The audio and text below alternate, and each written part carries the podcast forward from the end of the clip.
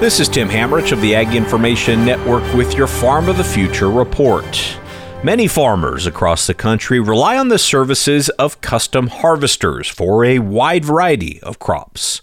These are companies that will show up with the right personnel and the right equipment to get the harvesting job done in a timely, safe, and efficient manner.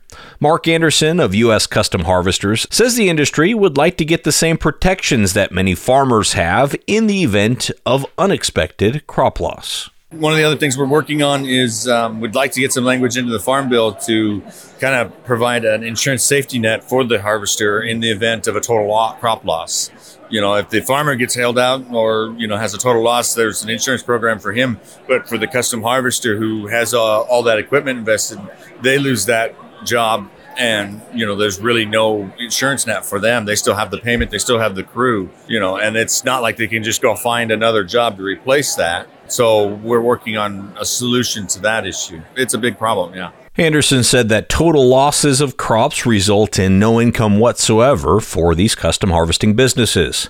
Other issues custom harvesters are currently facing include labor shortages, high equipment costs, and an aging generation of custom harvesting company owners. This has been your Farm of the Future report brought to you by the Ag Information Network. For more information, visit aginfo.net.